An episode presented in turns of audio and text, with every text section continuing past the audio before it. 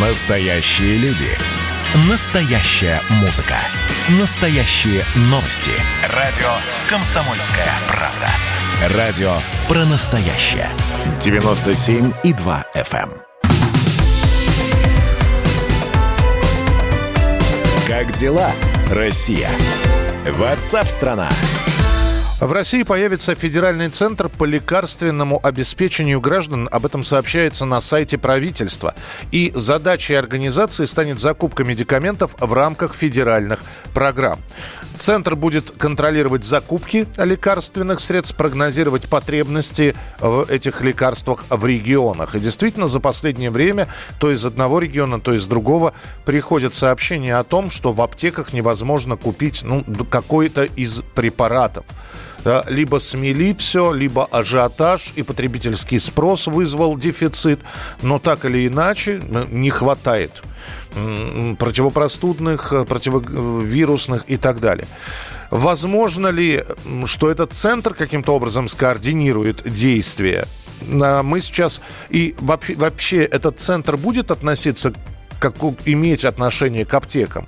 Или это все-таки снабжение больниц и поликлиник лекарственными средствами? Поговорим об этом с Николаем Беспаловым, экспертом фармацевтического рынка, директором по развитию компании РНС Фарма, РНС Фарма. Николай Владимирович, приветствую, здравствуйте. Добрый день. Э, Федеральный центр по лекарственному обеспечению граждан. Э, насколько эта организация нужна? Не будет ли это просто, ну, лишней еще одной единицы в череде вот этих э, всевозможных медицинских, фармакологических организаций, которые, в общем, лекарствами должны заниматься?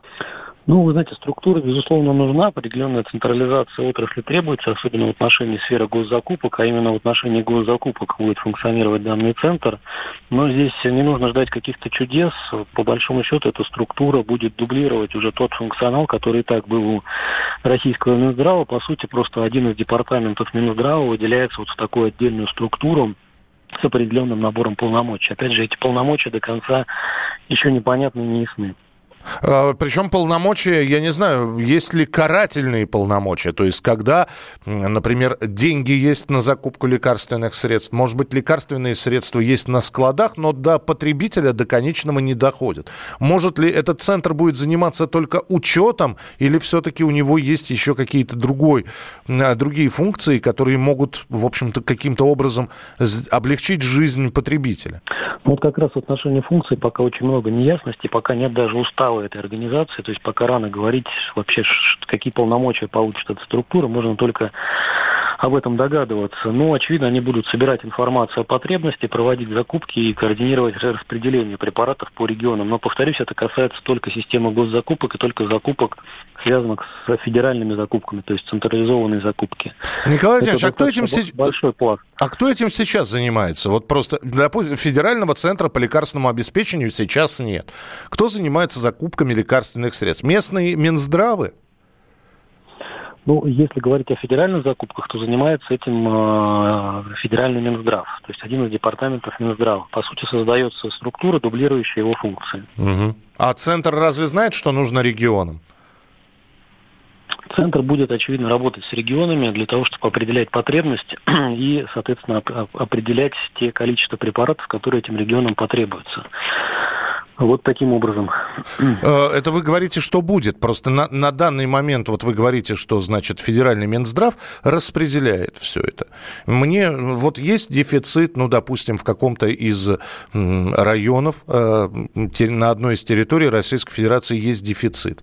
Э, собственно, тогда местные власти обращаются в федеральный Минздрав с просьбой выделить дополнительно что-то. Таким образом это происходит? Ну, дело в том, что речь идет о достаточно узкой категории лекарственных препаратов, которые сейчас достаточно хорошо с точки зрения планирования, с точки зрения обеспечения работают.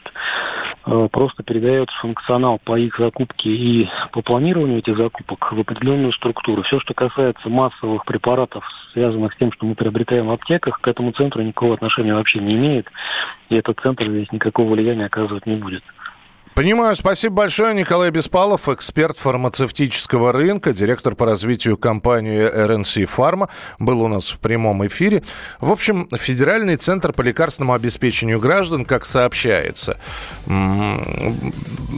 закупать медикаменты будет, в частности, препараты для пациентов с онкологическими заболеваниями, с ВИЧ, туберкулезом, вакцины, входящие в национальный календарь прививок. Также центр будет контролировать закупки медикаментов и прогнозировать потребности. В общем, э, вот такая вот история. Насколько она быстро я имею в виду появление этого центра, будет развиваться, не совсем понятно.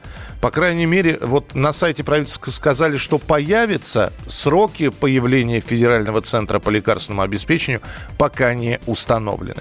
Между тем, правительство Российской Федерации утвердило выделение регионам более 5 миллиардов рублей на лекарства для заболевших коронавирусом. Э, тех самых э, лекарств, которые необходимы и не только для больницам, но и которые будут выдаваться тем людям, у которых выявлен коронавирус, но которые проходят проходят лечение амбулаторно. Соответствующее распоряжение подписал премьер-министр России Михаил Мишустин. Крайне важно организовать работу служб консультирования, доставки бесплатных лекарств для тех пациентов, которые лечатся дома. Еще раз хочу подчеркнуть, эти деньги мы выделяем исключительно на борьбу с коронавирусом на качественную организацию всей системы помощи заболевшим и медработникам, которым сейчас очень трудно. Эм, у меня сейчас вопрос к нашим слушателям. Наверняка вы были в аптеках, заходили в последнее время в аптеках, в аптеки для того, чтобы купить, я не знаю, витамины, например медицинскую маску. Эм, а вполне возможно, вы столкнулись с э, дефицитом каких-либо лекарственных средств либо когда дешевых аналогов нет и предлагают исключительно дорогостоящую продукцию, а что-нибудь подешевле просто нет. Либо раскупили, либо нет завоза. Напишите, пожалуйста, я сейчас опять же прошу, для того, чтобы было понимание, что и в каком регионе вы когда будете писать, не забудьте регион указать, можете на условиях анонимности, то есть я ваше имя произносить не буду, но просто интерес. Вы столкнулись в последнее время с дефицитом лекарственных средств? Когда не смогли купить или пришлось обойти 10 аптек и только в 10 я не знаю, последнюю упаковку какого-нибудь препарата вы смогли получить. Понятно, что несмотря на то, что про дефицит говорится на разном уровне, в том числе на федеральном уровне, и более того, федеральный центр появится в ближайшее время, который будет э, следить за лекарственным обеспечением граждан. Но и в аптеках бывают перебои. В обычных аптеках, когда ты приходишь и не можешь за собственные деньги приобрести лекарства. И вот что вы пишете. Здравствуйте, город Новосибирск. Искали азитромицин. В 20 аптеках так и не нашли. В Липецке не могу в аптеках купить интерферон ни в каком виде. Ростов-на-Дону в аптеках нет новобазита, азитромицина и, конечно, клексана. Спасибо, Людмила. День го... Добрый город Пермь. Уже нет месяц препарата метод Рекс Рексат. Ни в одной аптеке. Никто внятно никто не может объяснить, почему нет. В Ставрополье нет курантила. Пришлось по знакомым искать. В Ярославле пропал сумамед, азитромицин. Витамин С в чистейшем виде найти проблема.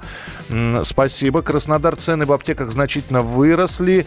Фраксипарин до 7 тысяч рублей упаковка. Мероперен, фраксимин нужно искать в аптеках. Благодарю за ваше сообщение. Мы продолжаем. Радио «Комсомольская правда».